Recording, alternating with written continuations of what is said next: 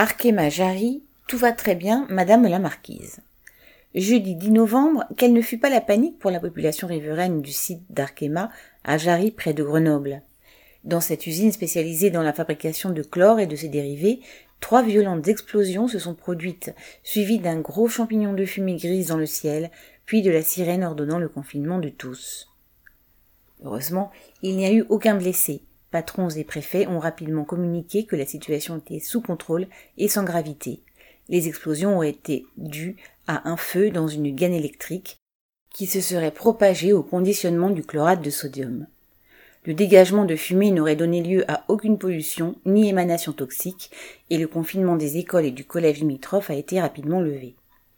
Tout cela revient à passer bien vite sur la situation des riverains, terrorisés, habitant à moins d'un kilomètre de l'explosion et ne possédant pas chez eux de pièces de confinement, contrairement à la réglementation en vigueur. Aucune allusion non plus à l'angoisse des travailleurs d'Arkema ou de Framatome, usines situées de l'autre côté de la rue, présents sur le site, qui savent, eux, combien les produits dérivés du chlore peuvent être dangereux et ont en mémoire les accidents précédents. Entre 2016 et 2019, cinq fuites diverses de chlore ou acide chlorhydrique ont conduit à des confinements et trois d'entre elles ont incommodé des travailleurs. Les plus anciens se souviennent aussi de l'explosion d'une unité d'eau oxygénée en 1992 qui fit un mort et deux blessés.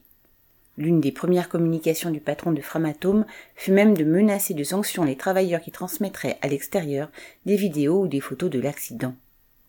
Le patron d'Arkema, comme le préfet, voudrait qu'on les croie sur parole et verrouille toute la communication autour de l'accident. L'opacité des industriels trouve la complicité des pouvoirs publics pour éviter d'informer la population. Correspondant Hello.